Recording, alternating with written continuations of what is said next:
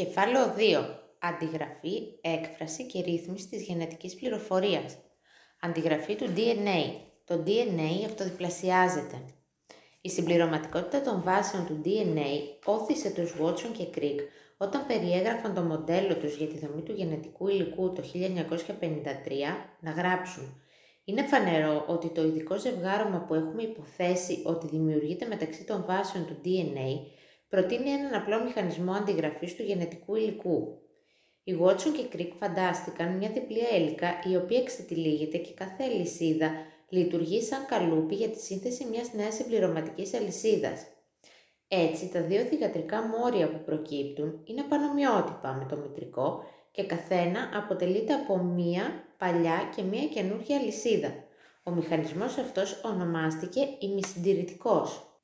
Στην αντιγραφή του DNA συνεργάζονται πολλά ένζημα. Η διαδικασία της αντιγραφής, όπως υποδηλώνεται από τη δομή της διπλής έλικας και τον ημισυντηρητικό μηχανισμό, φαίνεται απλή. Όμως, ύστερα από πολύχρονη ερευνητική μελέτη, διαπιστώθηκε ότι η διαδικασία στην πραγματικότητα είναι ιδιαίτερα πολύπλοκη. Τα κύτταρα διαθέτουν ένα σημαντικό οπλοστάσιο εξειδικευμένων ενζήμων και άλλων πρωτεϊνών που λειτουργούν ταυτόχρονα και καταλύουν τις χημικές αντιδράσεις της αντιγραφής με μεγάλη ταχύτητα και με εκπληκτική ακρίβεια. Ο μηχανισμός της αντιγραφής έχει μελετηθεί πολύ περισσότερο στα προκαριωτικά κύτταρα και κυρίως στο βακτήριο Escherichia coli, γιατί το DNA τους είναι πολύ μικρότερο και απλούστερα οργανωμένο από το DNA των ευκαριωτικών κυτάρων. Όμως τα βασικά στάδια του μηχανισμού της αντιγραφής παρουσιάζουν σημαντικές ομοιότητες και στα δύο είδη κυτάρων. Η αντιγραφή του DNA αρχίζει από καθορισμένα σημεία που ονομάζονται θέσεις έναρξης της αντιγραφής. Το βακτηριακό DNA που είναι κυκλικό έχει μία μόνο θέση έναρξης της αντιγραφής και αντιγράφεται κάτω από ευνοϊκές συνθήκες σε λιγότερο από 30 λεπτά. Στα ευκαριωτικά κύτταρα πριν την αντιγραφή, το DNA κάθε χρωμοσώματος είναι ένα μακρύ γραμμικό μόριο, το οποίο έχει πολυάριθμες θέσεις έναρξης της αντιγραφής. Έτσι, το DNA των ευκαριωτικών κυτάρων αντιγράφεται ταυτόχρονα από εκατοντάδες σημεία σε όλο το μήκος του και στη συνέχεια τα τμήματα που δημιουργούνται ενώνονται μεταξύ τους. Με αυτόν τον τρόπο το DNA των ανώτερων ευκαριωτικών οργανισμών, παρότι είναι περίπου χίλιες φορές μεγαλύτερο από των προκαριωτικών, αντιγράφεται πολύ γρήγορα. Για να αρχίσει η αντιγραφή του DNA είναι απαραίτητο να εξετυλιχθούν στις θέσεις έναρξης της αντιγραφής οι δύο αλυσίδες.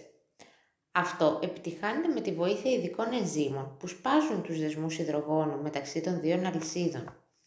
Τα ένζημα αυτά ονομάζονται DNA ελικάσες. Όταν ανοίξει η διπλή έλικα δημιουργείται μια θηλιά, η οποία αυξάνεται και προς τις δύο κατευθύνσεις. Οι θηλιές που δημιουργούνται κατά την έναρξη της αντιγραφής σε ένα μόριο DNA είναι ορατές με το ηλεκτρονικό μικροσκόπιο. Τα κύρια ένζημα που συμμετέχουν στην αντιγραφή του DNA ονομάζονται DNA πολυμεράσεις. Επειδή τα ένζημα αυτά δεν έχουν την ικανότητα να αρχίσουν την αντιγραφή, το κύτταρο έχει ένα ειδικό σύμπλοκο που αποτελείται από πολλά ένζημα, το πριμόσωμα, το οποίο συνθέτει στις θέσεις έναρξης της αντιγραφής μικρά τμήματα RNA συμπληρωματικά προς τις μητρικές αλυσίδες, τα οποία ονομάζονται πρωταρχικά τμήματα. DNA πολυμεράσεις επιμικίνουν τα πρωταρχικά τμήματα, τοποθετώντας συμπληρωματικά δεοξυριβονουκλεοτίδια απέναντι από τις μητρικές αλυσίδες του DNA. Τα νέα μόρια DNA αρχίζουν να σχηματίζονται καθώς δημιουργούνται δεσμοί υδρογόνου μεταξύ των συμπληρωματικών αζωτούχων βάσεων των δεοξυριβονουκλεοτιδίων. DNA πολυμεράσεις επιδιορθώνουν επίσης λάθη που συμβαίνουν κατά τη διάρκεια της αντιγραφής. Μπορούν δηλαδή να βλέπουν και να απομακρύνουν νουκλεοτίδια που οι ίδιες τοποθετούν κατά παράβαση του κανόνα της συμπληρωματικότητας και να τοποθετούν τα σωστά. Ταυτόχρονα, DNA πολυμεράσεις απομακρύνουν τα πρωταρχικά τμήματα RNA και τα αντικαθιστούν με τμήματα DNA.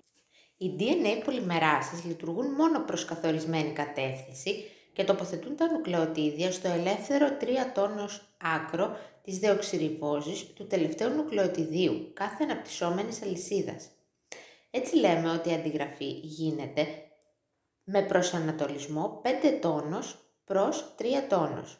Κάθε νεοσυντηθέμενη αλυσίδα θα έχει προσανατολισμό 5 τόνους προς 3 τόνους. Έτσι, σε κάθε διπλή έλικα που παράγεται, οι δύο λυσίδες θα είναι αντιπαράλληλες. Για να ακολουθηθεί αυτός ο κανόνας σε κάθε τμήμα DNA που γίνεται η αντιγραφή, η σύνθεση του DNA είναι συνεχή στη μία αλυσίδα και ασυνεχή στην άλλη. Τα κομμάτια της ασυνεχούς αλυσίδας συνδέονται μεταξύ τους με τη βοήθεια ενός ενζήμου που ονομάζεται DNA δεσμάση. Το ίδιο ένζυμο συνδέει και όλα τα κομμάτια που προκύπτουν από τις διάφορες θέσεις έναρξης αντιγραφής.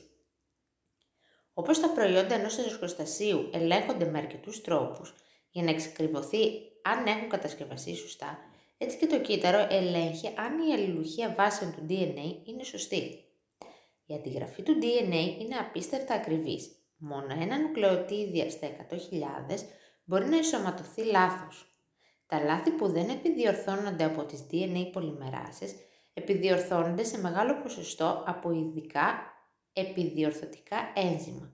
Έτσι ο αριθμός των λάθος περιορίζεται στους ευκαριωτικούς οργανισμούς στο 1 στα 10 ή στην δεκάτη.